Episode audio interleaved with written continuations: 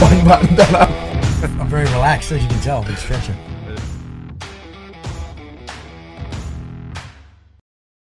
Sweet. So, hey, man, uh, welcome to the ISS podcast. Yeah, Okay. thanks for the invitation. Yeah, no worries. Seven thirty in the morning. See how we go. uh, just a little bit about you.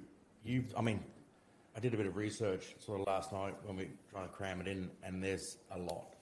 Uh, and I just want to take people on your journey as well. You're a sergeant at Two Commando. That's right. Prior to that, you were the founding member of, of from 4RAR to Two Commando. Yep, I was one of them. There's a few hundred of us. yeah, but yeah, that's right. I was there when it uh, switched over in 2009. I was actually in uh, Iraq at the time. So um, I actually put a message out because we had people all over the world, and it would have just been great to have a photo from all around the world and on team and so forth on the birthday. And um, yeah, it, it was a good idea, but it didn't happen. But um, yeah, it's it was born out of on the battlefield, really. And then we, we go from, and then it said eight different black belts. Yeah, I think Eight yeah, is eight? eight the last time I counted. so the only reason I say that is it sounds like you know uh, what black belt you're getting, but I'm starting to get like um, recognised by other organisations. So technically, I don't count that as a different black belt, but it's another organisation that's internationally recognising your qualifications and so on. So that's sort of picking up. So yeah, I think it's eight. It's, um, it sounds about right, yeah.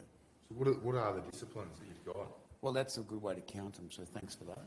So um, I started out with Taekwondo as a youngster, and that was, uh, mm, I'd started training with a friend who did Taekwondo in 1979. And then uh, early 80s I started.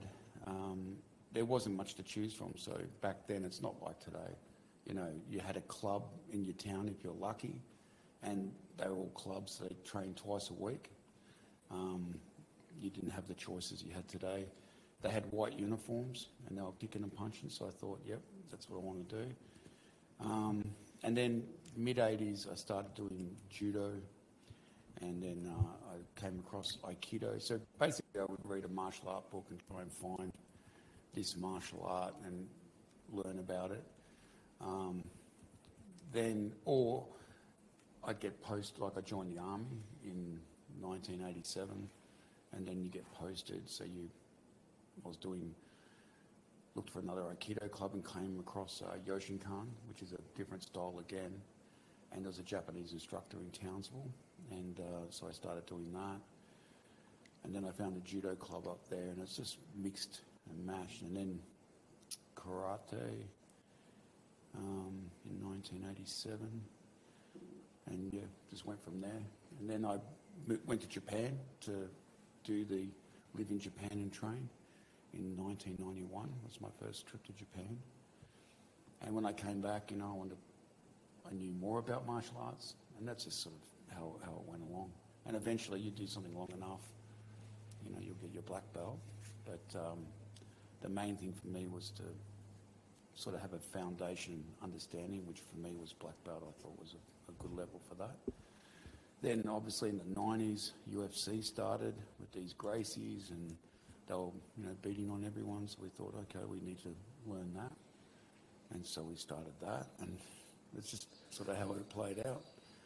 And um, I mean, back then, no one did Brazilian Jiu-Jitsu. Um, and everyone around what was called Vale Tudo, or no holds barred, MMA wasn't a word back then. Everyone just thought you were a thug, and the news media was, you know, constantly putting it down and saying how it's just pit fighting and so on. Completely opposite today, where you, you know, it's uh, it's as sort of common to hear about it as football or anything Yeah, else. yeah, you to respect. I think we were watching the totally UFC different. one. I think we got some DVDs from some The old ones. Yeah, the man. old Oh, ones. the old ones. UFC one Oh, with, yeah. with like a sumo wrestler and Oh, yeah. fucking Gracie. It was it was out of control, yeah.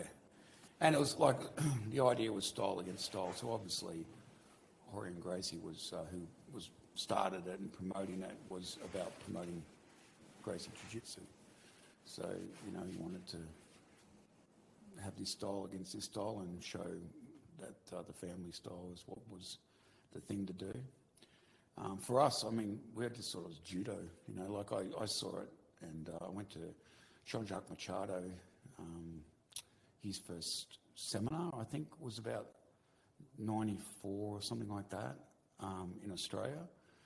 Uh, it was brought out by John Will, and um, I just popped in to that and got beaten up and uh, played with, and just thought, yeah, what, what's going on, you know?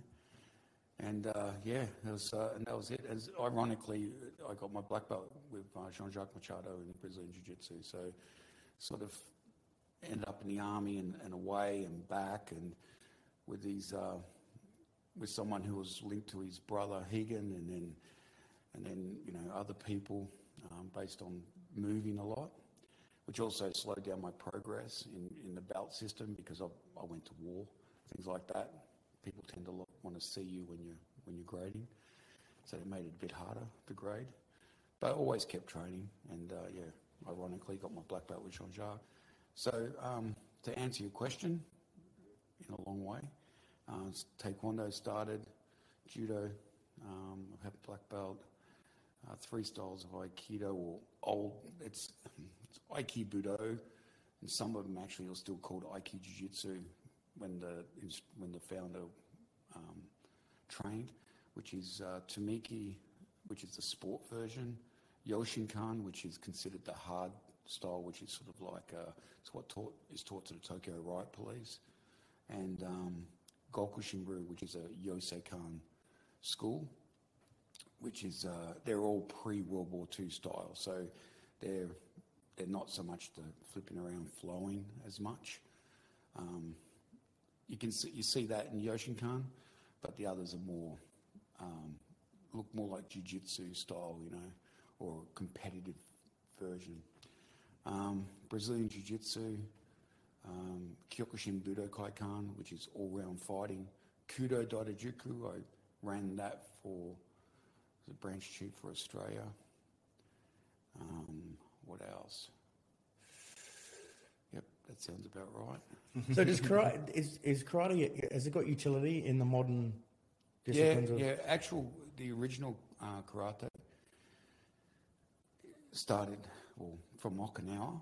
Um, is is really a mixed martial art, all round fighting. Um, the reason you don't see that is the introduction to it to mainland Japan. So, um, if you want to have a quick sort of little history lesson on Yeah, it, fuck. Okay, so basically, um, there was a massive international boxing match that was famous around the world, that was watched back in the 1920s, and the, and the Japanese were just sick for boxing after seeing it. You know, just like we do today when we see something. Uh, they didn't have any boxing coaches and things like that, and they're like, well, what do we have that's, you know, like boxing? And, and Japanese martial arts in mainland is all about, uh, it's all around the weapon systems and stuff, like, you know, the battlefield stuff that of uh, styles like Yagyu Shinkage-ryu or Katori Shinto-ryu and stuff like that, and then the unarmed systems that's sort of with a weapon and so on that supports a weapon. So um, they're like, oh, hang on, you know, they've gone over in the Okinawans, which is now part of Japan, used to be separate. They've got this thing where they're kicking and punching, and it's better than boxing because they're kicking as well. So, you know, that was the thing, and, and, the, and the reason they got rid of the throwing and the other elements is because it was the boxing element they wanted to promote. So they bastardized karate to, to, to sort Yeah. of compete with They- the Western boxing. Yeah, to Western boxing. Yeah, and it actually didn't had no high kicks, so even the high kicks um, was influenced by the French with Savate. So the French were one of the trainers for the new Japanese army. So when the Japan went through its period of modernization, the French were part of that, and the French were doing Savate, and the French had a, a system for their unarmed combat where they did like little katas and all these high kicks and that. And the, the karate guys liked the high kicks too, so they, they took that from Savate. People don't realize the Western influence on, um, on, the, on Japanese, um, well, Japanese karate, definitely. But before that, it was just grab people, pound people, low kicks, elbows. It was, it's, it's literally, if you look at Okinawan styles, it's, it's all about uh, fighting. The thing is, it has katas, and the katas can sometimes lose context, or sometimes, often. So what's a ka- what's a context. kata? Kata is when you see people doing these moves in the, you know, like a dance, if you like, a sequence of moves on their own. There's also katas that you do with a partner. So judo, for instance, has partner katas, and the old martial arts have katas too, but they're not as rigid as what people think they are. They actually um, the different ways of doing katas is basically because people just did things slightly different. So it's the same technique, but my body's different and so on. So whoever sort of led that style of karate may do the same kata in a slightly different version. Their followers copy that, but basically that's the- way that particular person did that kata. So it's, um, and the reason for katas is, is form because the, the human body's mostly made up of water. You know, we don't understand structure, and if you play cricket or whatever, you need structure to learn how to bat or learn how to bowl, teach the body how to move. So it's a way of teaching movements um, before the actual putting hands on people, so that you know your stances start become natural and things like that. Yeah, so it's it's an interesting thing, and it's it's funny because you move away from it and you just go down this line of oh, it's all garbage and it's all about fighting. And then as time goes on, you just start learning things and discovering things, and it sort of comes back, and you realise that uh, you just didn't know much when you're younger. So what's the drive to when you like young Paul going? I want to learn all these different. Was it a? Is it just a, a thirst for knowledge, or was it was there? No, it was a thirst for uh, stop being beaten up. Yeah. Yep. So that was it. I just got beaten up a lot, and um, back then Bruce Lee was a big thing. Um, and yeah, so you just watch this little Asian fella just jump up and Kick the fuck out of people. fuck out of everyone, and just go, yeah, that's that must no, that's the way to go. So um, I just learnt martial arts, and I didn't, and and you know, you don't have the confidence to fight back when you're not used to.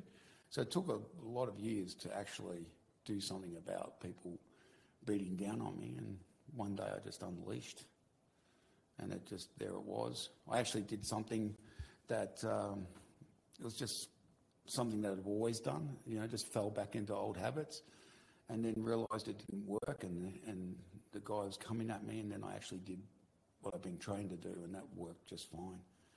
and, and, then after that was like, yeah, no worries. It gave me confidence, you know. Yeah, I think there's a massive thing with there's stuff with chicks growing up. Chicks like, oh, you don't know what it's like to be a chick. You know, you have a we have periods and we have fucking social reputation destruction. Dudes get in like when you're young, you got to learn to fucking bang because it's different. It's a physicality and testosterone, right? Yeah. And then you have to learn to move forward in the face of fear. Well, that's right, and and you know all this um, this anti-bullying, which don't get, I'm all for. You know, you, you, it's not a good thing to be bullied, okay, um, and language towards people and that. Yep, it's it's good to have manners. I mean, a lot of these things are just taken care of if we just have social structure and manners, and um, we just sort of pissed all that off, and then we wonder why we've all got to, you know, start thinking this way and that way about bullying and so forth. Well, how about we just be fucking polite to start with? And, Yeah. and for me, that works well because I just think, well, if I'm polite and um, you're coming at me, well, at least I started off on the right foot. So that sort of must make me the good guy, you know. So there's a, there's a bit of that, but the other side of it too is, um, let's see, I was in prime, primary school in the 70s. So I hit, it was the 80s, you know, when I hit uh, secondary school, I did year 12. I did my year 12 in 1986. So that means I was 1980 when I started secondary school, right? So 70s we went through all these new ideas, you know. I mean, when I went to school to start with, you got the cane, things like that. Like you just corrected your behaviour pretty quickly. But we started these new ideas where you don't do this and you have time out and, you know, don't fight back. We negotiate. None of it works. I don't think any of it still works. What about your, No, your kids? not, are, not Nah, a it's thing. all positive reinforcement these days. Yeah, Like, yeah. I got young kids, like two and four, in daycare or preschool, and they get in trouble, and it's, I'm like, the teachers bring it up, and I pick them up. They're like, "Oh, you did this today, did that." I'm like, "Cool. How did you respond?" Uh, and they're like, "Oh, well, we we, we use positive reinforcement." I'm like, How'd that go? And they're like, "Yeah, no, it doesn't work." Yeah, that's why we're letting you know. Please do something about it. It happened in Perth here You've got to. Two got to- days, like two days ago, down at the beach. There was a uh, a party, and there was a hundred kids at this party, and only ten people rocked up from another sort of part of town, and flogged every single one of them, and it's all on video. And not one of that uh, group of hundred stood up for themselves or fought back. They just sat there and watched their mates get flogged. So it's like that whole thing just then you were talking about, like don't fight back, negotiate. It doesn't fucking work when you're getting bashed. Yeah, yeah. I mean, if it worked, we wouldn't have wars. yeah. You know, like simple as that. Once someone decides that violence is the answer, then you're going to have to sort of you need to dig in. people. Yeah. Simple as that. So, yeah, look, people can do as they like, and I think a lot of it. Uh, look, to be, I think a lot of it is because of how safe society is, generally speaking. So you can make up whatever you want when you're actually not dealing with violence. You go, oh, this is the best way to deal with violence. How often do you deal with violence? I've never dealt with it.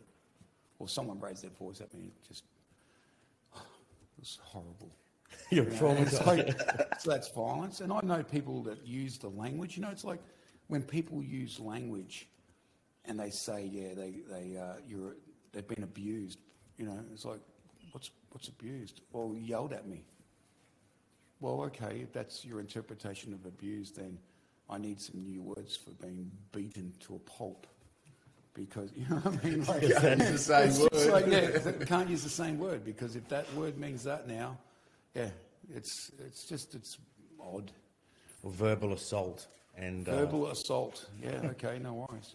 That, I mean, you're right. That's where we're at in history right now. Is the Western world is so safe and comfortable that we've allowed room for all these social experiments that are kind of taken over. Mm. It's getting dangerous. Yeah, and I think the other thing too is there's a lot of virtual signalling. So I think there's a lot of people in um, in government positions and so forth that see these minority groups who are uh, empowered mostly through political reasons. They're, you know, most people couldn't care less about politics. So you have people with agendas who are easy for politicians to say, hey, I'll, I'll back your agenda, you back me. And then you have this minority group that has sort of a wider political agenda. And then all of a sudden I'm, emp- I'm empowering this minority group and turning things into law. And the reason the majority hasn't said anything is they just don't care about the politics.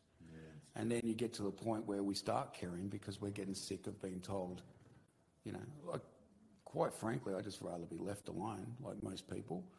I, you know, we need politicians. I don't like the word government. I, I prefer it to be a, a, you know, a service that looks after the, the group. But, um, you know, it's, democracy is a great, I guess, a better version because we separate powers. You know, communism sounds great. It's just much easier to take over a communist government if you're a tyrant. So it's harder to do it in a democracy. So it's as simple as that. I'm just not into people controlling other people. so I think the Swiss system works. Like I know there's a good crossover from, from our company name, but the Swiss system is essentially like that. It's like you got seven parties, and they every year I think around seven anyway. Sure, it's not eight. Eight, well, it'd be good if it was. yeah, I've definitely done my research on that one. but they every year they just hand over like you are the speaker now, Yeah. but every decision has to go to a vote from essentially a referendum. Yeah. If they get, I think it's like two thousand signatures to say we want to push this into Parliament, the whole, whole country votes on it. Yeah. And that seems, I mean, I'm sure they got their flaws too. That seems like a system that makes sense. Yeah. There's, I think they've also got a system where they put together a public, like a jury, but they're given a task, like uh, we need uh, this public works, right? You guys will investigate it, and you do your jury duty, but it's uh, for this works, and there's no self, there's no interest. You, you, it's just what is it that we're checking out, and you know, you get in all the facts and science, and then they, as a collective, make the decision rather than the interest parties who are going to make money out of it or however they're going to do it. And it's, uh, I think that's a good system too. That's a great idea as far as I'm concerned. I'd rather not just do jury uh, duty for crime, but for progressing the country. And then you have a, you feel like you've got a part in it too. I percent. That is good. So how does, so in 50 years' time, if we look at um, disassociation from violence, so violence is not cool right now. Okay, like people are, if you think of the majority of Australia, like positive reinforcement, um, assault, all this sort of stuff, you're going to need to have violent. I don't think war's going away any, any time in the next hundred years. No, I think war's coming pretty much sooner than that. I think we need to dive into that one. no, no, I won't go there. But I think, yeah, we're in a very, very dangerous time. Yep. And um, I'd probably equate it to around about 1938. I'd say that's where we're floating around at the moment. Yeah. Yep. A lot of people, I mean, it feels like that. A lot of people throw that idea around, going, "This is we're in a position now." Or we've kind of been simmering there for the last kind of almost decade. Mm. When you see like the rise of Donald Trump's and, and Boris Johnson's, it's like there's a that that silent kind of majority that you're talking about that don't give a shit about politics. Mm. We're almost at the end of the tether where they're like, "I think everyone's going to start voicing their opinion because we kind of had a gutful." Yeah, yeah. And look, those those sort of people, and, and I'm not here to rubbish any group in particular, but why do we end up with these sort of people in democratic, you know, societies who are uh, probably extreme the other way? And it's because that's, you know, it's a two-party system, and here's the person who, you know, we've got these people who are thick-skinned. They're used to, like, they're characters that are used to being. Uh, controversial. They're used to people, you know, getting stuck into them. They've got a lot of ego. And so they're the ones who stand up first and take the hits and, yeah, I think this. And it may not be the best person for the job, but they're the first person from the other side who's taking all these hits and willing to take the hits. Where a lot of smart leaders and stuff just rather stay in business or Yeah. keep away from politics, keep away from that sort of thing. But I think we're at a point now we need to actually have smart, educated um, leaders starting to enter government.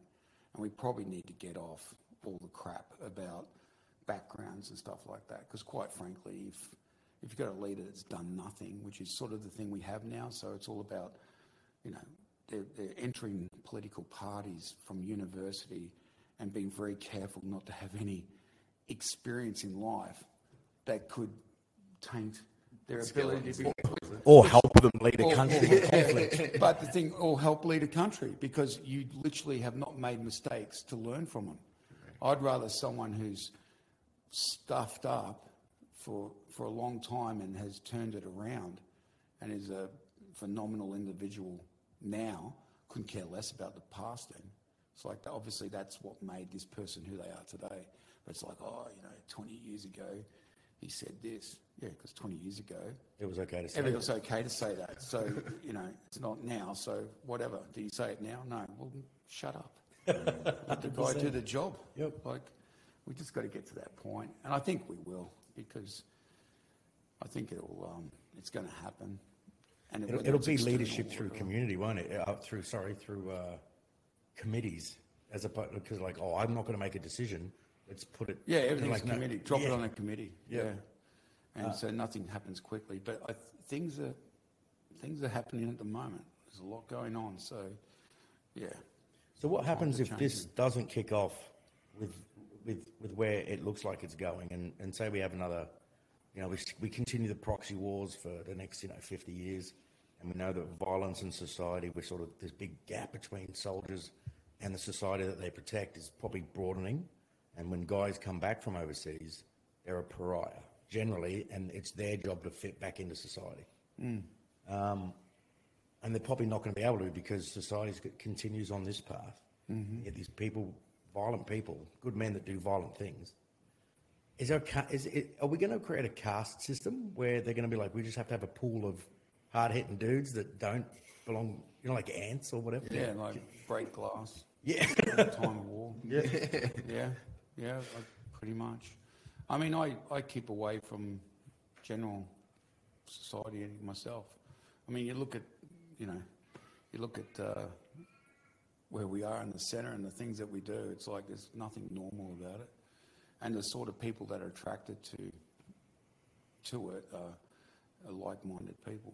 So yeah, I've got no interest in. Uh, again, I like the idea. I've got no issues with that. Having little subcultures and little groups that hang out and do their thing. Like there is no one answer. Um, you know, I, like I don't want a little red book and be sitting there waving it, going, "Yeah, this is the go," you know, and, and all 20 million of us are doing the same thing. I'm not interested. I'd rather have a whole bunch of different ideas and little groups that get together based on, you know, what your interests are and how you want to live your life. Long as you're not bothering anyone else, go for it. Be as crazy as you want to be. Um, so you took before, so everyone we get some context in this. You uh, you went overseas. You, I mean, you've done multiple deployments overseas with uh, with Two Commando.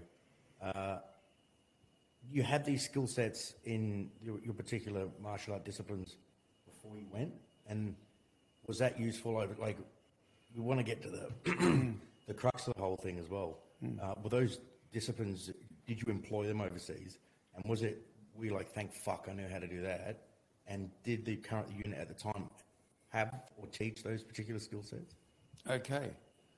Um, that is a no, yes, no, I think. right? So, um, yeah, mostly not. Like, um, what you quickly realise is that the equipment you're in and uh, the fatigue that you're under. So you, you know you're entering entering a battle, and you're far from at your best by the time you're in it, because you know you're haven't slept well, or you had a, a firefight that night, or you know it's it's just you're not sitting there for three months prepping for a U, UFC fight. So you're, you're not at your best and you're not at having a fair fight with somebody else. So um, that changes the dynamic a lot. So you obviously want to deploy your weapon systems and you want to work in teams so you have the best chance of uh, victory. And the only time that you're really going to do anything else is if you're just simply controlling somebody that you want to, you know, capture, or um, someone's got the drop on you and you've got to get them off your weapon or they're, you know, they're on one of your guys or, or whatever, you know, you're in hand-to-hand fighting. And then, and then you've got to do something. And that's probably where I learned the most about reality. You know, everyone's like, oh, submission, the ultimate. No, it's not, you know. You know, I thought that too, and you just, okay, let's do it. And then you're breaking someone's shoulder or their arm, and they're still trying to kill you. You realise, oh, okay, no, that doesn't, you know, someone may sort of surrender, give up, you know, like tap out. I mean, tap out is basically surrendering. You're, you're saying, okay, you've captured me, I give up. But when someone doesn't, and, and you'll see that too, like if you watch some Gracie fights, say Royler Gracie fighting Sakuraba, he never tapped. Sakuraba busted his shoulder, didn't tap. So that thing's on not tapping. You know, like it's, and then oh, it's about safety. We can't just have people's arms popping off in competition. It's not good for the crowd. So you know, the referee can step in. We change the rules to make it, and that gets a wider audience. And the more you want a wider audience, the more you're going to change things. Um, yeah, so it's it's very interesting. But fighting in a cage is not that's not reality either. I mean, people, oh, you know, reality fighting. Where? Where else in the world do you see a octagon, and you walk in there with no weapons, no anything, in your shorts, and someone else hops in at the other end? literally never Like, like, like, you know, you're in a bar, you're in clubs, there's people everywhere, there's noise. You got hit first. That's the first thing. You know, like there's multiple people. you've got your like. There's nothing. It's it's that's not real. It's sport. So it doesn't matter how we want to sort of angle it. It's it's the environment is artificial. And that's probably the better way to look at it. So what I started to realize, it's not about my techniques, it's about my tactics. And it's about understanding environments. And if I can predict and see the indicators to violence, you know, the, predictors and the, and have situational awareness and understand how to deploy tactics, that's the stuff that keeps you safe. And if you think about it, that's really what streetwise people who, let's say criminals, if you like, or, or just people who are involved in a lot of violence, they start to become savvy with the environment and they start to deploy tactics. And, and it's, it's not a stand up fight, you know. So, yeah, it's different. So what do you do when, I mean, obviously overseas, uh, you've had more experience than most people. You're one of the nicest blokes I've, I've only ever spoke to you for the last hour. We spoke yesterday a little bit as well. One of the mo- nicest, humblest blokes that I've met, and you've probably killed a fucking fair few people. But that first couple of experiences, when you break someone's arm, you're like, I know how to hurt this guy. I'm to break his fucking arm, you know. And then he'll Oh, stop. it'll- what do you it'll- do then? Like, yeah, it was just shock because you've done you've done the bit that you've trained to do. So you got to the bit where you tap. And it's like, oh. So it's all, it's like now. And so now you're, you know, first of all, there's stress involved because you're fighting. You know, you, you, you're fighting for your life and for the life of your teammates. You're doing something automatic because your body, you've been taught and you just automatically do your thing. But you're also automatically looking for the response that that brings. Now, as, as crazy it sounds looking for a tap on a battlefield, how you train is how you fight. So you'll do it. You'll, you'll just automatically do whatever it is that you do. And uh, so it's not a bad thing because you're in a fairly strong position. So it's not bad. But it didn't end it. So then, um, then it's not ending. So now your heart rate's going up. And, you know, once that heart rate starts smashing through 145 beats a minute, it's already high because you're fighting, um, which is why soldiers have to be fit. It's, it's so that you're starting with a lower heart rate. So when you're under stress and your heart rate goes up, you're in, you're in your sort of optimum sort of cruising altitude where you can do your piece. Um, but once it punches past that limit, it's like, you know, it's like going, it's like you're flying too high and you have no oxygen. you know, you're, you're gonna, you're gonna pass it, you're gone. So, and you can't think. So when your heart rate's up like that, your cognitive processes start to, you know, um, fall away. So it was, it was odd, but I, f- I felt, well, you've lost one wing, so I've still got an advantage. So I've broken your arm, I've still got an advantage. I'm on top of you. And then I thought, well, I've got to strangle the guy. Because if I strangle him, um, you know, the blood, oxygen stops going to the brain, he'll, he'll fall unconscious. So that's sort of what I thought, and that's what I did. And that, that works just dandy. So you take these things. I mean, what was it when you got when you finished that? and You're like, well, that didn't fucking work. Like, because that's you go. There's, there's quicker ways of doing it. You of all people would know. There's quicker ways of killing someone than strangling them. So you're probably sitting there going, "Fuck, that didn't work," and then get mm. back to Australia and start. Oh, immediately from that, I started taking notes. Uh, I did a lessons learnt in Canberra um, um, with, I think, the muck cell, the military unarmed combat thing was still going then. But I did a lessons learnt. Um, and, and also just I was fanatical about the capabilities. So at work, you know, anyone that was involved in a firefight, anyone that had close contact with the enemy, I'd interview them. You know, I'd say, righto, you know, next company company would come back and, you know, one of the sergeants, you know, Brett Wood or someone would say, hey, you know, so and so, this happened and this happened. You, you know, you read and you go find out who who was involved and say, oh, yeah, that was Jono, and you go, okay, sweet. And um, so you go up and, and say, hey, mate, what happened? What did you do? What was the result?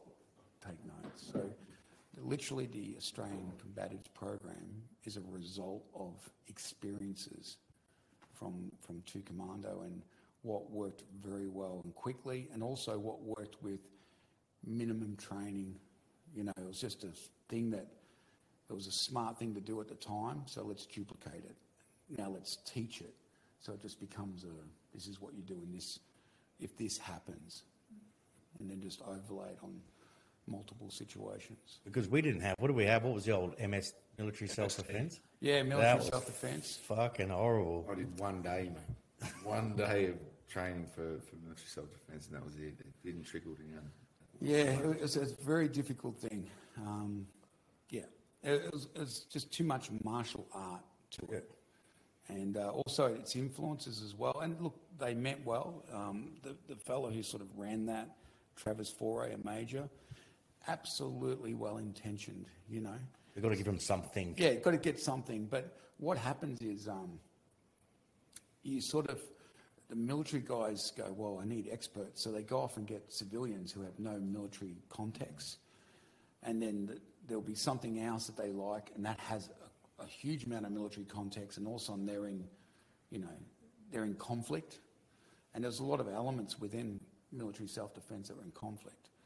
And then you're like, well, we want to practice un, uh, unarmed combat. So then your civilian guy goes, oh, okay, we're all dressed with weapons. So how do I get you unarmed so we can start doing my martial art? So people start lowering their weapon to start doing hands-on. It's like, that's why, that's what, like, if you think about it, the reason soldiers blew their brains was because, or blew their minds, was because they're lowering their fucking weapon. And everything you're taught to do is to bring your weapon up. So when, when you know, I recon, got the CQF sort of rejigged and everything else, everything was opposite. It was all about getting your weapon up, getting your weapon on the target, getting back on your gun. If you can't get on your gun, get on your secondary. If you can't get on that, get on your auxiliary. And it was just this circle of weaponizing yourself. And how do I assist you if you're, you know, you call an assist? How do you assist me? So we're not guessing anymore and just falling over each other. And once you've got that going, it's sort of like a game of rugby then, you know. This is how you sort of do a scrum and this is how you get the ball out and this is how you, and it just becomes a little game of sort of rugby. And then, then the close quarter stuff becomes just a tactics with the shooting. So we do all this tactical work with our firearms, yet close quarters fighting becomes some weird black art. And it's like, no, it's just, okay, old mate's been hit, no worries. Keep him out of the fight, so we clear the room, keep the guns up, and first support comes in. Third guy, cover off so that those two aren't going to get shot. Like it just automatic, like, you know, and, and that's sort of, that was the big difference, was to take the martial art um, play out of it and then bring the tactics, war fighting into it. But ironically, you want people to keep training. And the way you train is to enjoy yourself. So rolling around doing jiu-jitsu is a great way to develop fitness and skill sets that lend themselves to close combat. But it's got to be play so people aren't getting hurt, you're not rolling around in armour. And then you've got to have a system or structure that then drives that understanding of what you're doing so you can build instructors. So you, you start really, oh, well, now we're sort of getting back into martial arts sort of stuff. And, and just as long as you understand why you're doing it, you don't want all your soldiers playing martial arts. You want people who are interested in becoming subject matter experts and instructors doing it so that it's living and growing and you're developing experts. But if you have no interest whatsoever, here's the minimum you're doing. Because there was no, oh, I I joined the army in 2002 at 1RAR. Mm-hmm. There was nothing. It was bayonet training. One hour, mate. All you, all you need to be was in 1RAR, mate. That's all it. you needed. There was yeah, there was bayonet training and That was my first battalion, mate. Yeah, yeah. 1RAR, yep. Fine battalion.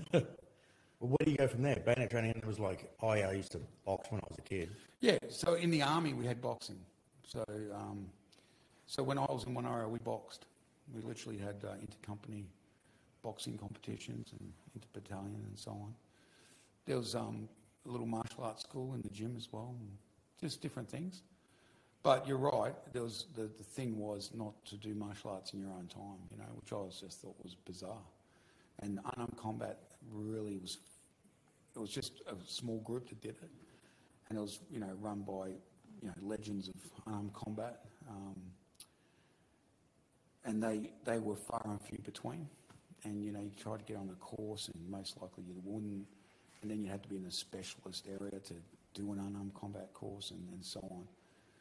So it, it was it was interesting, and the thing we made it very hard to be instructors, and and that meant people lost their ability to teach because they didn't maintain their skill set, And that's probably the number one thing that concerned the G7 when they brought in the combatives was the um, instructor situation, that we just wouldn't have enough instructors. So the, probably the only thing that we've done a little bit too quickly is how fast we can qualify instructors. Yeah, because we were, we were struggling when we left. They're Yeah. like, the whole battalion needs to be ACP qualified. I'm like, Yeah, fuck. Yeah. Or you're going to drop this, just, you know. Yeah, absolutely. And, um, and that is why the combative centres, the idea of a combative centre at each brigade, so three brigades just opened theirs. They, they actually invited me up there to, with the brigade commander to open the new centre. And then the idea is to have the subject matter experts, what we call combative master trainers, just borrowed the term from the US Army, and have them as subject matter experts. And they're the ones, so you don't need them to instruct, but they're your go-to people for capability. So that's the idea of this thing that, you know, we get it that it takes a long time to have someone squared away with skill sets, but there are people joining the army now that have great skill sets. So let's teach them the tactics. If they're, if they're interested, you'll, you'll rapidly spin them up as CMTs and, and then um, off you go. So that's the idea of it. So we're, we're working on it. So even now the program is, is evolving and um, the Kiwis are just taking it on. So um, New Zealand Army. Yeah, they dropped their program Yep, for the. so they're taking on ACP. As the, they're just grabbing the Australian program and implementing it in.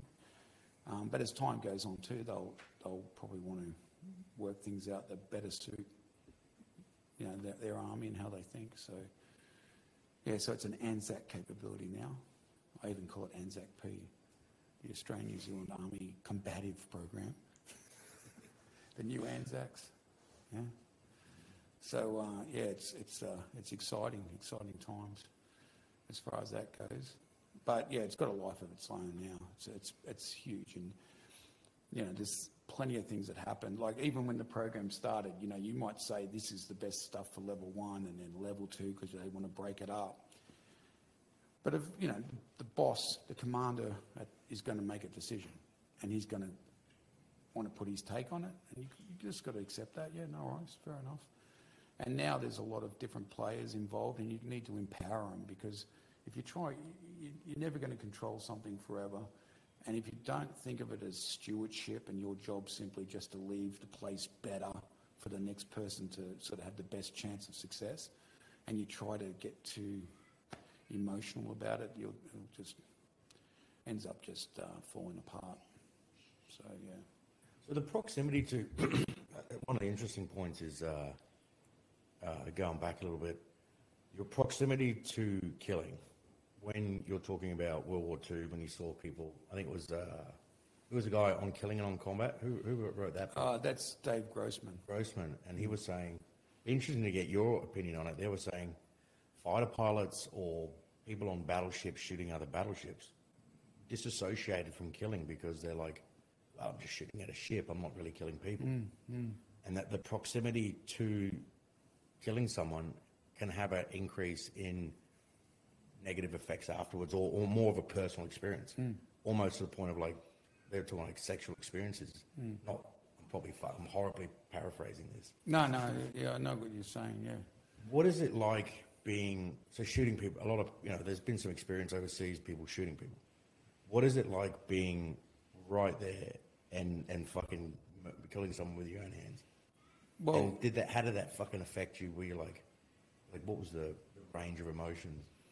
The, the the closer you get to, well, first of all, the more you see the the human face, you know, the more it's it's personal. You know, like it's the closer you are to someone, the more stress, the more you know your realization. Same as like a target exploitation. You know, so, so if you're you might be at a distance and you've fired on the enemy and they're fighting and you're doing your piece, but then you're entering the room and there's dead bodies.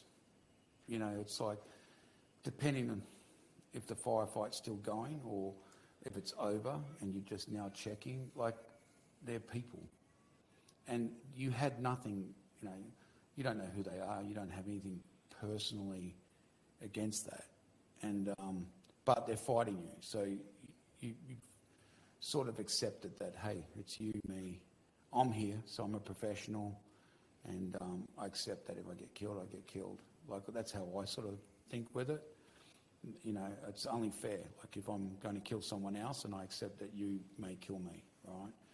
Um, so it's different to a situation where you're not looking for a problem or a fight and someone's bringing it to you. That's, you know, that's a different mentality. You're bringing it. But you're bringing it too because you're, something happened and you want to be a part of the solution. So, you know, people fly planes into towers and then they're telling you, well, this is where they're hanging out and doing their training. We need to shut that down. You know, and I get it. It makes sense. Um, but yeah, it's, it's the closer you get to that face, that human face is what makes it real. So whether they're, you know, whether they're dead when you come to them or whether you're fighting them and having that, in, that interplay, that's the weird thing.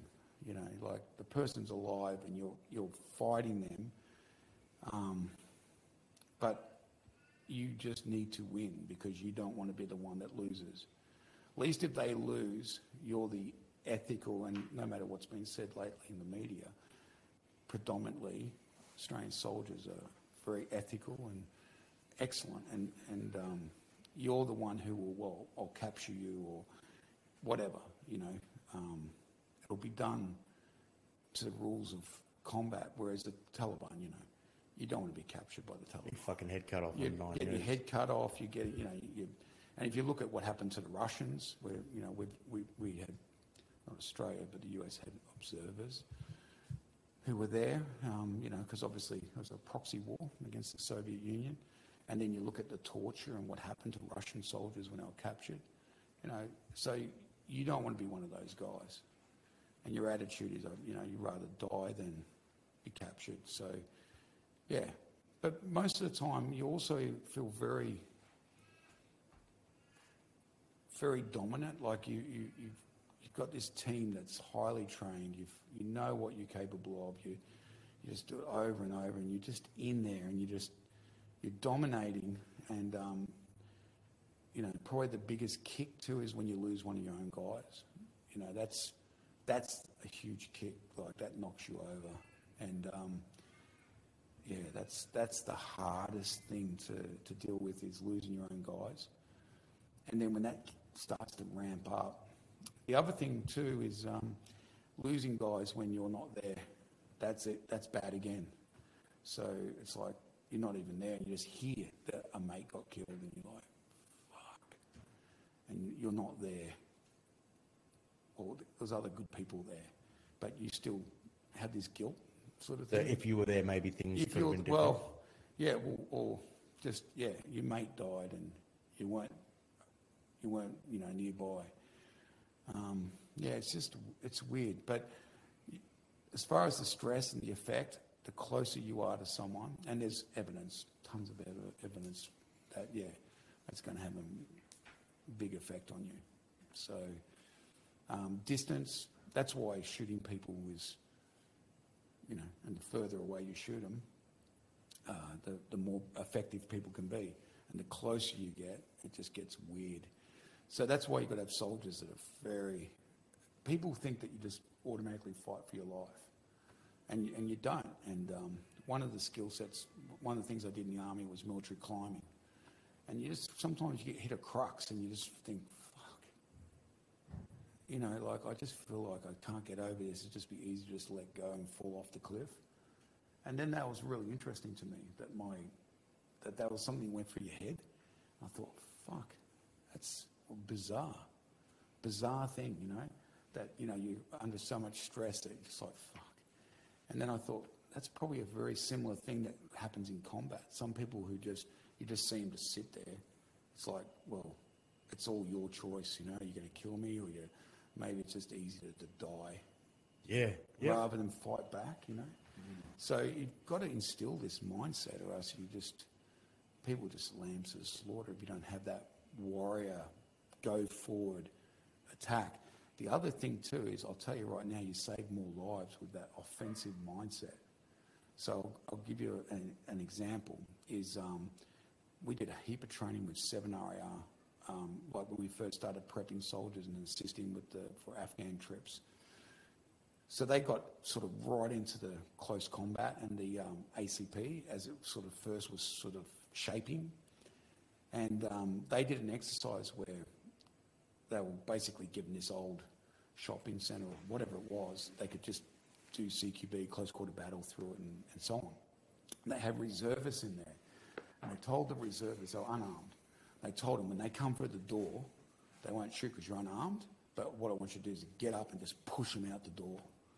All right, and it's like, oh, okay, so they're ready to go. So these guys, and I've seen the video of it, and the, the door's cracked open. The first guy gets up to push him out, and he just gets throat punched into the wall because the guy's just automatically done his ACP, so he's just gone crack.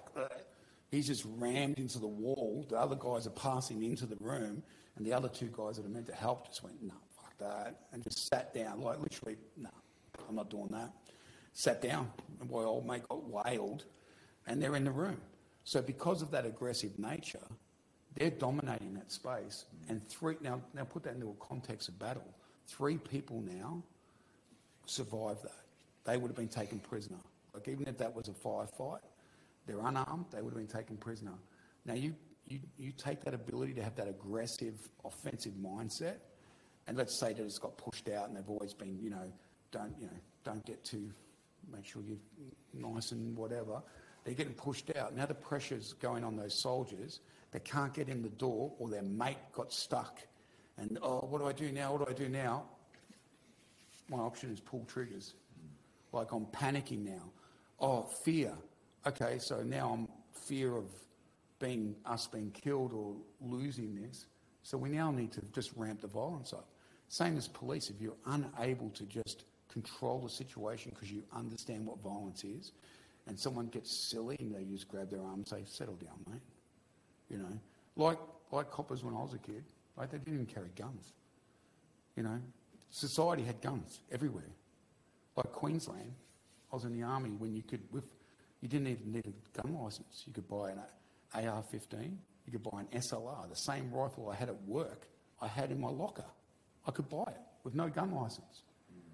So people think America, well, well, it wasn't that long ago, we could do the same thing. Yep. So I could just go buy a gun without a license, yet the, the police didn't carry guns. Now we can't have guns and the police are carrying guns. It's like, What, fuck's what going era, on? what era was safer? oh, I felt much safer then. 100%. And I don't feel like, you know, kids, instead of going through the system where police can't do anything about you, and then you just get more and more, um, what's it, confident in doing the wrong thing, you think, oh, fuck it. And all of a sudden you kill someone, you, know, you go into a house or you do a serious crime, and then you're up for an indictable offence. So you go, oh, let off, let off, let off, bang, bad luck, mate, you're going to jail. When you could have just gone, you know, mate, you're a dickhead, get a you know, whack, go see dad. He goes, you're a dickhead because the police bring you and you go, you did that, whack. And that was it. You're done. No problem. Now, I get it. People abuse these things, and that's, you know, and again, we go through all that's why we've got to make sure that power's not abused and all that. Got it. But, um, yeah, it's really interesting seeing how times have changed. So as you get older, you know, you start seeing it, and then you start realising why there's so many grumpy old men. Because they're probably just sitting there going, fuck this, I've seen it all before. Oh, we were talking about that the other day. You Spins watch around. Clint Eastwood movies. That one where he's what's that movie where he's sit, the Gran Torino, Oh, where he's sitting on his porch Yeah. drinking tinnies, eating um, jerky. I'm like, he's. You watch that thinking he's just culturally disconnected from. Oh, yeah, he's got his like, flag. "Mate, I and- reckon we're about five years off being Clint Eastwood sitting on the sitting on the porch. Yeah, yeah. And um, yeah, it's, it's, it's bizarre. But look, I don't accept that there's no-go places in Australia, and that's sort of how it's getting.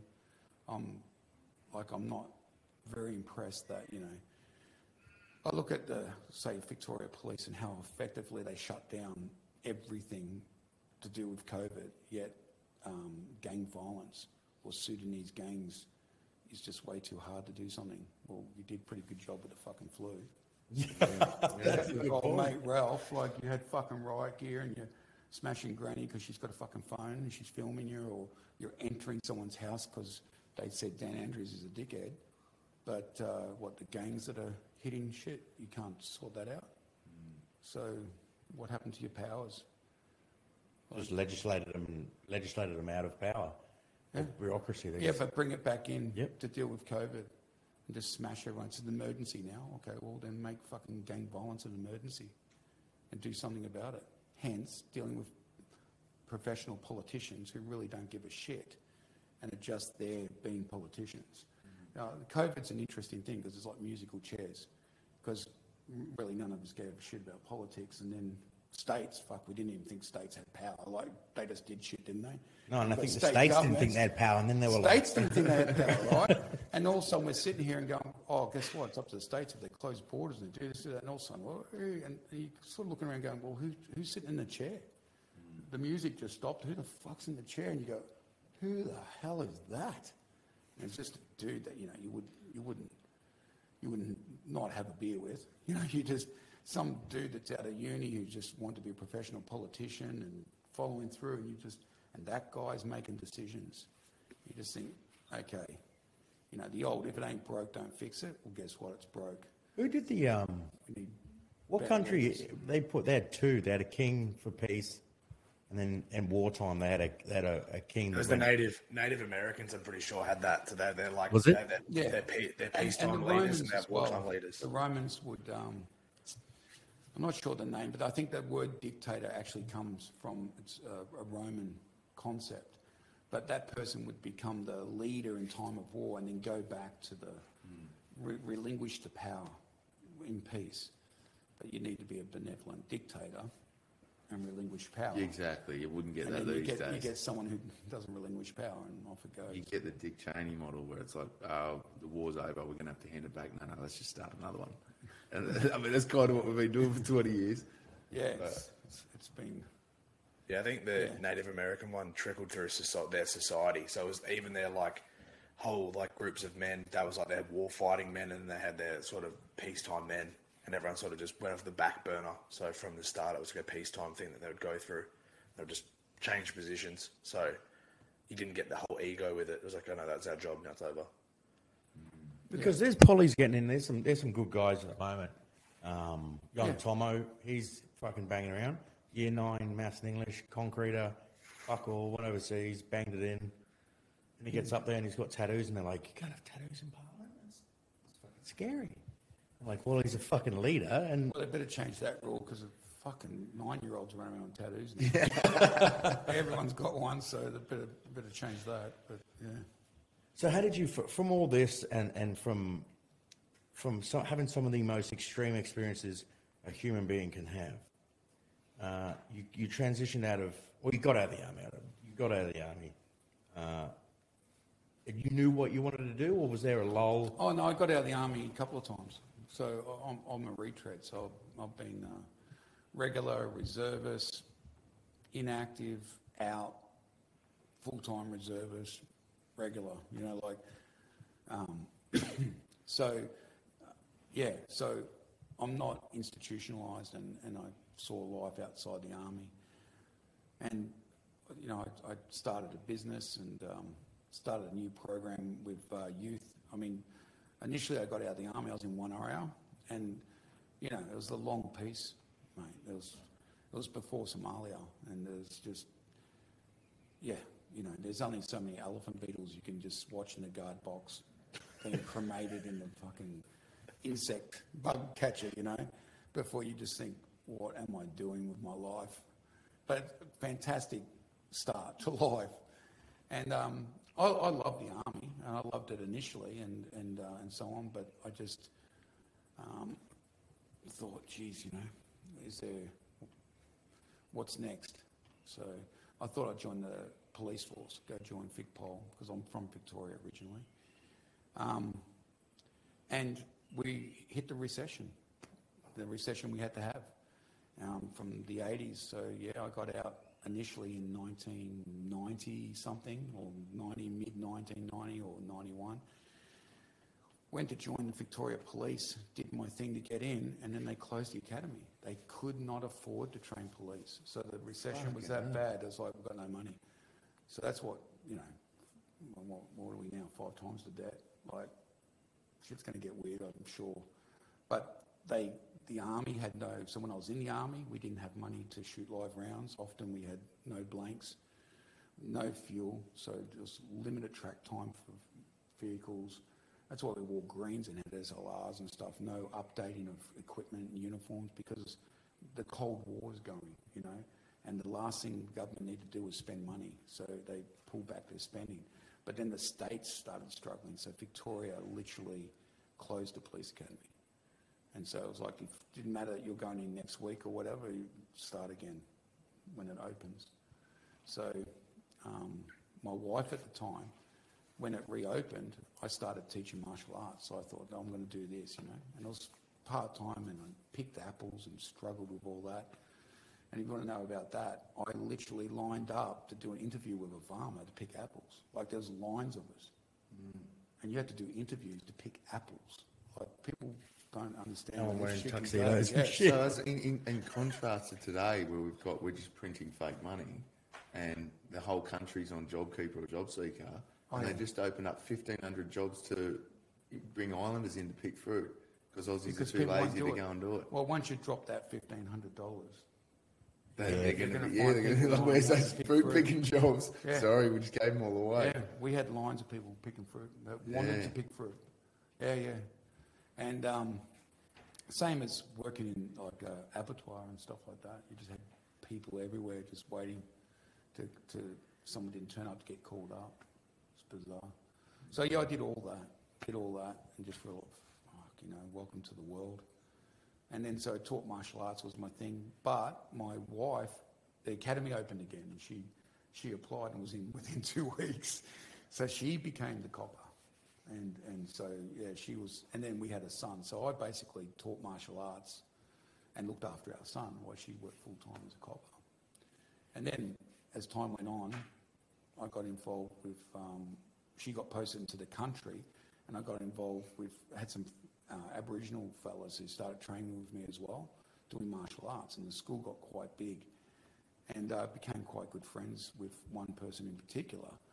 And then they said, well, you know, the boys need stuff because they're leaving school and shit. So I started working with this one young fella, and just acted like a guy. You know, no bullshit, no fucking tree hugging. I was just, mate, we need to, you know, if, the reason some schooling helps us is for these reasons, and let's go do some shit and apply math to that. You know, let's look at navigation, let's look at survival and see how education fits into that. And he ended up back in school, and then the community's like, fuck, you're a lad back in school. So then it's like, well, can you do that for other kids? I ended up getting a program called Pathfinder that was for at-risk young young boys and stuff, and that's kicked off, and then it had heaps of Aboriginal lads in it, and yeah, that just became a, a thing, and um, and then yeah, 9/11, and it's like fuck, shit, it's gone south, and Where were you when you watched? Swan Hill. I was I, I, I just got back. uh, I just got back from Melbourne, so I literally drove in. I got it was late at night, and I why I just thought like I, probably because I had ninety coffees to to get back, and I just thought I'll put the TV on, and the TV was on, and this building was fucking smoking. I'm like, what the fuck's going on here? I just watched, you know, like you just, you're caught, you know, the thing was live. I was like, hmm, just, and then talking about a plane, like, how the fuck does a plane fly into a building? That, oh God, that went south, you know, like you just think, and then that second plane just goes boom, you go, holy shit, they're under attack. He's fucking, and it's just shock. The whole thing was shock, like each thing that happened, you know, people jumping off buildings, and then a building coming down, you're like, just watching it come down, going. Like you're not even accepting that's happening. You're seeing it, but your brain's going, no, that can't be happening. It's just, it was the most bizarre thing. So that just had me go, right, whatever I can do for the army, I'll just re-enlist. So I ended up getting offered a gig. So commando was my trade, right? So I ended up getting offered a gig to be the SME, subject matter expert at, uh, for the military unarmed combat cell, to revamp MSD, military self-defense. I was there for like a day because they re-enlisted me And I'm like, okay, fucking off I go. At least I'm, you know, I know this subject. And then when I got there, they went, oh, we've got a critical trade shortage for sergeants at 4RAR. You've got to go post it at 4RAR. I'm fucking hell. Like I've been out of this game for a long time. You know, I need to, there'll be a lot of catch up. And that was just the workload, the, the amount of catch up. And then being a sergeant, I had to do a massive amount of supervisor courses and it was just non-stop. It was just dominated my life, um, you know, as you expect. And then I did never expect to go to Afghanistan. It was like six months later, bang, you're in Afghanistan first time. Go. And it's just, it was just that, it was just rampant. So it's like, yeah, I want to help the war effort, but I didn't expect to be standing in Afghanistan now. Six months later. Like, Six months later, we're in Afghanistan. It's like, great, don't get me wrong. I'm rapt that that happened. Like, couldn't be more happy with the way my career went in the, in the army. But it was, you know, very, a lot of luck. Um, well, you create a lot of your own luck. You know, you got to be there, don't you, to, to make it happen. But yeah, it was, it was, it was interesting. So then you get out from that, being being at that sort of high pinnacle point of your career. Was there like a? So I mean, we sort of bring it up most of the time when we look. We did a survey with dudes and said, "What are the things that really reduce your mental health? Like, what are the mental cause mental health decline in you?" And we're like, "Here we go. It'll be like the, the, the throwaway PTSD." We're like, "It can't be that." Hmm. And they said, out of the five, they said four of them was tribe, routine, identity, and purpose. Hmm. These four things were the biggest things. One of them, so loss of tribe, loss of routine, identity, or purpose, and they just started dropping one and or all of those things. Hmm. and I'm just be curious to know when you left.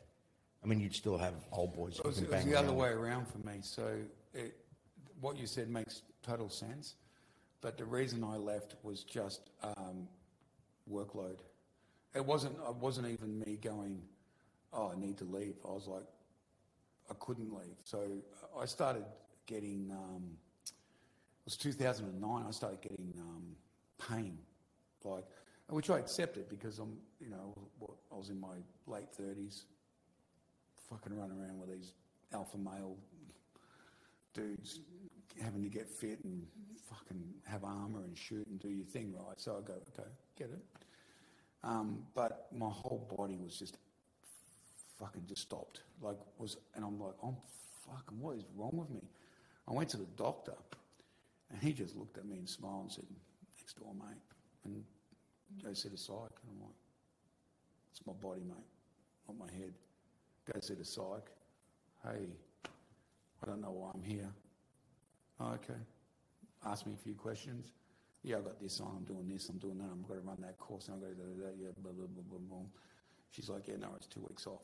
No, can't do it. Can't do it. Fuck no. It's still Cannot gonna be do it. I, uh, it's impossible. Impossible. Can't take two weeks off. I'm fucking too much on. We'll just be leaving the guys fucking short-handed. We're already short-handed. Can't do it. Yeah. Anyway, that's an order. Two weeks off, mate. Can't. Like impossible. So I'm back out with the doc going, fuck. What's what the? You can't do this. Two weeks. Couldn't believe how good I felt. Like so, it was literally stress. Even though I loved what I was doing, the body's like, fuck, can't do it. And it just starts to fall, collapse. Um, but that was the first time. But I kept going, like I was okay. And then you, you know, you've refreshed your tank and off you go. Um, but I think the issue is too, when you do take your time off, it's not like that two weeks of what do I fucking do? And eventually you're just chilling out because you're so well, I'm taking time off. All right, let's go to America and let's go check this out and let's go shoot here and let's like you just you can't slow down. So even your holidays just fucking ramped up, and then you come back from that and it's like right, let's get into work, you know, and you're looking forward to work. Like I, I, I remember, I, you know, I don't want to sound like a f- fucking oddball, but there'd be weekends I just couldn't wait for the weekend to fucking end. So especially on team, I fucking loved it. Best job in the fucking world. Loved it. Loved being Echo Alpha. Fuck. Couldn't think of a better job.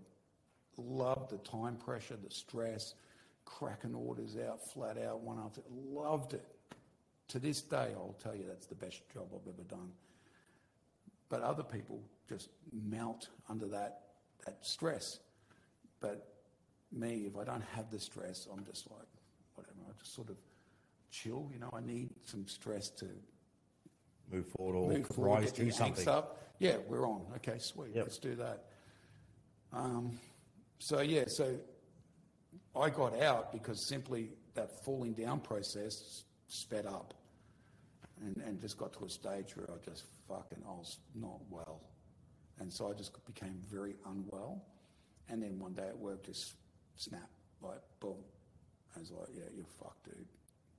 And I was going to get out earlier, like I felt it for probably uh, a year to a year and a half. But the CEO said, look, if you can just stay, you know, we'll it. I want you to finish this capability and so on.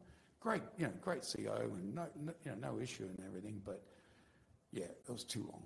And so I recognized it and was going to discharge just for my own well-being. And I just stayed on basically until I fell off the perch. And then that was it. I was wrecked. So I was just, yeah, I was just wrecked. I was probably wrecked for about a year.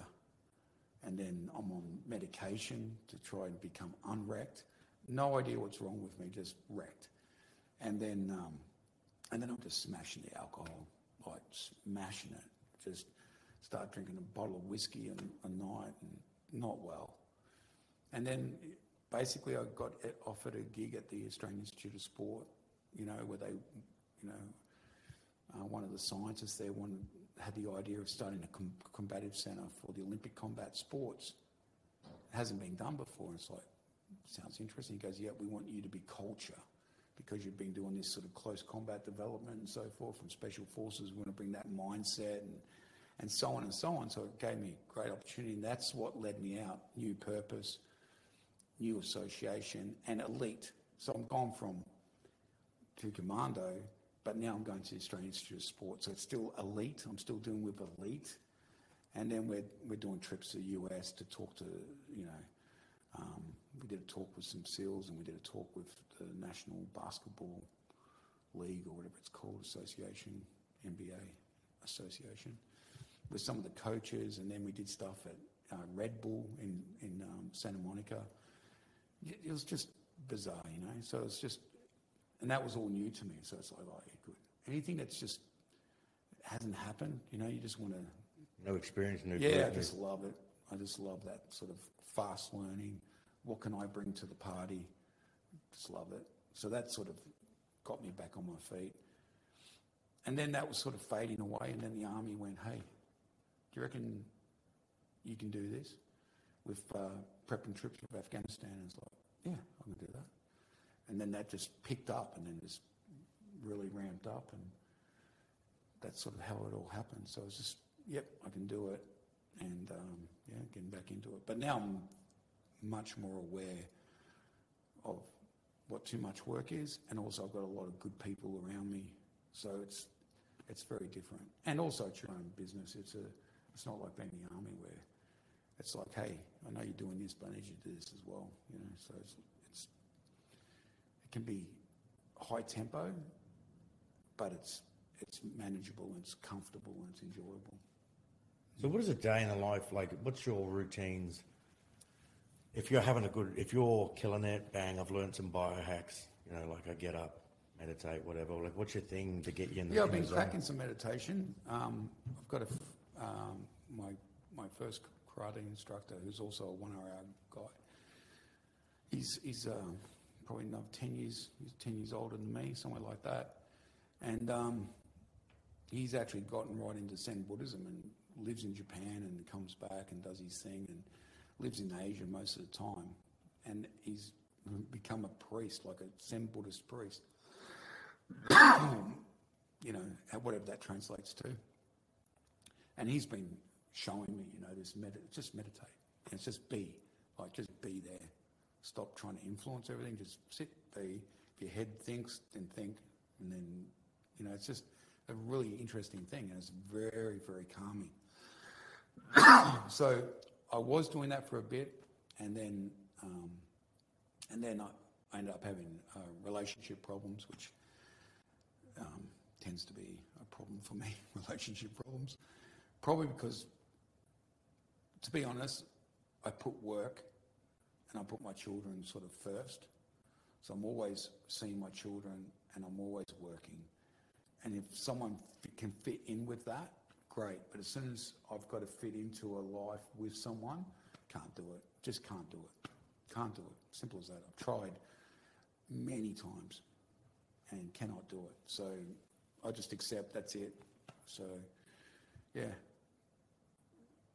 So to answer your question, I'll get up. Hopefully, there's some guys that want to wrestle first thing in the morning. Yeah, yep. Jiu-jitsu. and um, I'll do that, and then uh, go change. And, and it's sort of like because there's a bunch of us, and, and we're all running our own businesses, and then, then we've got this sort of overlay where we support each other and stuff like that. What happens is things just start. So you've got your emails and you've got all your stuff that you've got to do for your own company, but also people are coming in. And, um, and we're at a point now where it's really interesting because people are coming in going, hey, I'm, I'm this guy with sound, you know, and I work here and he's a new, and you're listening to his new headset.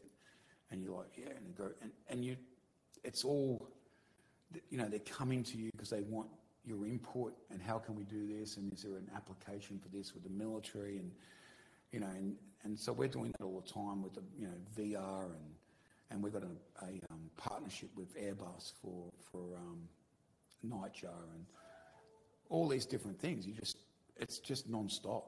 So it's the variety that I like. It's the fact that I can't tell you exactly how each day plays out. And it's like, oh, you know, tomorrow, well, you're on the road, go. And that's a big thing too. I like being on the road. I like going somewhere. I like always being going somewhere. So, Like Adrian's a gypsy as well. He can't stay. He, yeah, yeah. I'm in the same boat with almost all of it. Love being a gypsy. Kids and work are priorities. Can't find chicks to date.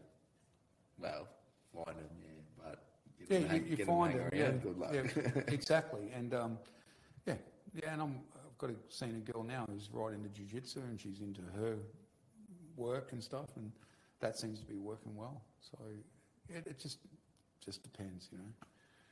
And you know, my second wife, you know, I really, I, you know, she she was around when I was in the army.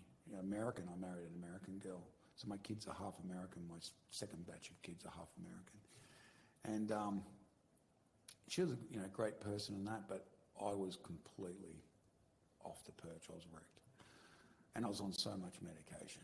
Fuck, I could not function, and and you know you know when you're there, but you're not. Like you can see everything going on, but you're fucking cannot Passenger, function. yeah, yep. And he just like, yeah, you're a passenger. That's a good way of putting it. You're just fucking. So what's the point, you know? So fucking eat chips and drink grog, whatever. So yeah, that's she. She had me at a pretty bad time. So, um, yeah, and I've just realised that it's that keep going and yeah, gypsy, absolutely. Oh, I think it's a great great way to be. I've just accepted this is you. Stop trying to be like what fits best, and what I'm doing right now fits best. Be on the move all the time. Be a gypsy. You know, be around what you want to be around. Um, be helpful where you can. Be part of this community, and and that's sort of it. don't try and stick a round peg in a square hole. Like, if Yeah, that's where you yeah. are. I've just got to a point. Yeah, just accept it. Yep. So that's, you know, I hadn't really thought about that, but now that you've sort of mentioned it, it's just like I just accept that this is what I am. Just be comfortable being you. Stop trying to be whatever the fuck you thought you had to be because that's the way you're brought up to think or whatever. Times have changed. It's, just be comfortable being you. So, uh, where do people find so your business, your social handles? Where, because we haven't really been, been able to plug the, the fucking amazing work you're doing. But what, where can they find you? What's. Oh, the well- business? What's your well- future projects, mate? We've got we've got the uh, the socials, so Kinetic Fighting on Facebook, and then there's Paul Cale Official on Instagram and Facebook. So if people just want to jump on and see what's happening, you know, feel free. Um, then there's a website which is the you know w's kineticfighting.com, and that's that has a lot of information. It has blogs. It has, it's very well looked after that website, and it will tell you what's going on and what's happening. Especially if you want to do training, you know, any of the which, well, what's the training like? Well, the training is the tactics and the thinking that overlays martial arts. So it doesn't matter what martial art background you have. This will get you thinking and understanding what, what are the precursors to violence and human behaviour stuff, which first book, that's the first book, and the uh, author is Matthew Wan, and he's an expert, works with us at Kinetic, and you can see his, his background is uh, his, his uh, analytical and his you know, intelligence and a whole lot of, you know, spooky, happy things. What's that book title? And it's, a, it's basically predicting violence. So it's the precursors, how to interpret interpret non-verbal cues, and it's it's a manual basically. So it's it's part of what we we teach, but now we've got a, a book for it. So that's about to be launched. It's not out yet, um, but that's the sort of thing we're working on now: getting the books sorted, getting um, getting the information so that people can get out there and access it. And we'll be doing the same thing. There'll be um, you'll be able to go into the website, access videos, and, and you know do your thing and, and all that. But all of that is not my bag in how to set that up. So we've got the information, but we've got good, good people now to start mm. putting it together. And it all takes time. Like, you know, we thought that would be a good idea, and then we were literally launching the civilian programs when the army asked for this work, and we just couldn't keep up with the capacity. So we literally shut down everything we're doing in the civilian space, probably for two years, just because the workload that the army had on us and the money we had to redirect all our resources into servicing that. And then it wasn't until we got on top of it that we could then reallocate budget to get the civilian program back up again. So we, we make our money really from the government in what we do with government, but our passion is empowering people. So we, we keep going with the programs and, and keep that going. So that's, that's important to me because it's, there'll be people that don't join the army, don't, that's not their thing, but you can still give them the experience of, of that service so that they can look after themselves or at least have a different mindset, start thinking differently, and not just sit back and be a victim, you know. Oh, spot on, mate. Yeah. Hundred that's- percent. That's the big one that we're for. But yeah, there's a lot on. So we've got a couple of contracts we're right in the middle of now. So straight after this podcast, I'm in a meeting um, with that, and um, yeah, some big new sort of capability. Um, and like I said, Airbus, like talking to other corporations, defence corporations and stuff. And we've got a few partners. We've got virtual reality software builders and so forth who are in Victoria for the company with Kinetic XR, building, you know, like um, um, IED experiences with Bushmasters and all that, or, or close combat in, in virtual reality and so forth, and how to measure results and things. So it's just it's non-stop, which is it's good. It's it's very it's challenging, but it's exciting. It keeps you keen each day. Yeah. So there's a lot coming out. So people just follow if they want to see what's happening. Um, I've done a fair bit of work now with police departments in different states, mostly um, South Australia, and, there's some other other things coming up. So I tend to try I try not to talk about what's coming, and people go, "Oh, gee, you're doing all this and this and this," but uh, like it always, things fall over. But you know, when you don't have much on, when you're younger, you're kind of always talking about this thing that's coming, and it doesn't come, and then everyone goes, "Yeah, I didn't think that'd work for you." Uh, you know, Yep, if yep. it does work, oh, well done, mate.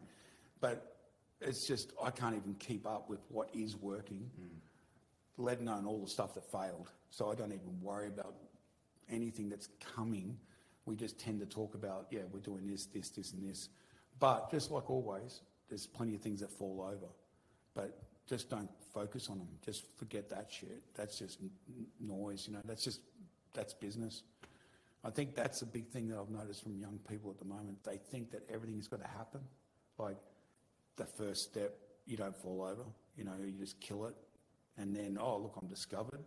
and then oh look, I'm a CEO. Yeah. It's like fucking hell, mate. It's the Instagram You know? generation. We talked Yeah. about this last night with um, a bloke. We went out to dinner with a bloke that runs a really fairly successful powerlifting coaching company, um, and he's saying like it takes you five to ten years of failure, Yeah, learning the hard way, and no one sees that. They see you the, the ten year polished model and think you're an overnight success. yeah, yeah, exactly. And and the, and just the the money you lose in making mistakes and, mm. and everything else. One thing I would say I'd recommend to anyone young, I, I did it by accident, which is the first thing I ever brought was a company. And it was just a shelf company. But I don't understand why. Like, we didn't have YouTube and shit like that when I was young. It's like just read books. But I just put everything through that company. Like, if I had an idea, I'd put the money in the company and then I'd do it, it'd fail, lose my money. And I just kept doing that and I kept the company. So even when I joined the army, I just kept paying every year to keep the company.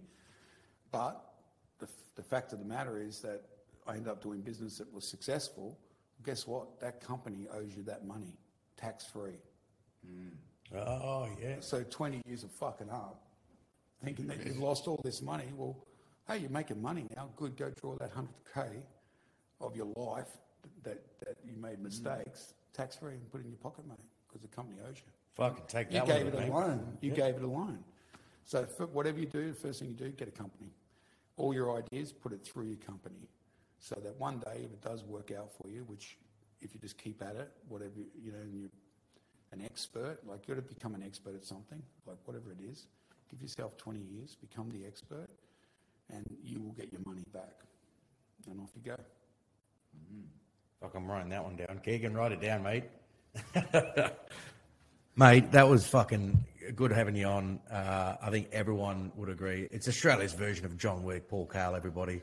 Thanks for coming on, mate. We'd love to get you back on and, Yeah. and, and deep dive some of the uh, extreme close quarter shooting stuff that you do and, Oh, yeah. and Yeah, all no that. worries. Mate, uh, there's not enough minutes in the day to, to deep dive your story, mate. So, Oh, it's a pleasure. Thanks, thanks very much. And it's great to meet everyone at uh, Swiss 8. cheers, mate. Thanks very much. No worries. Thank you.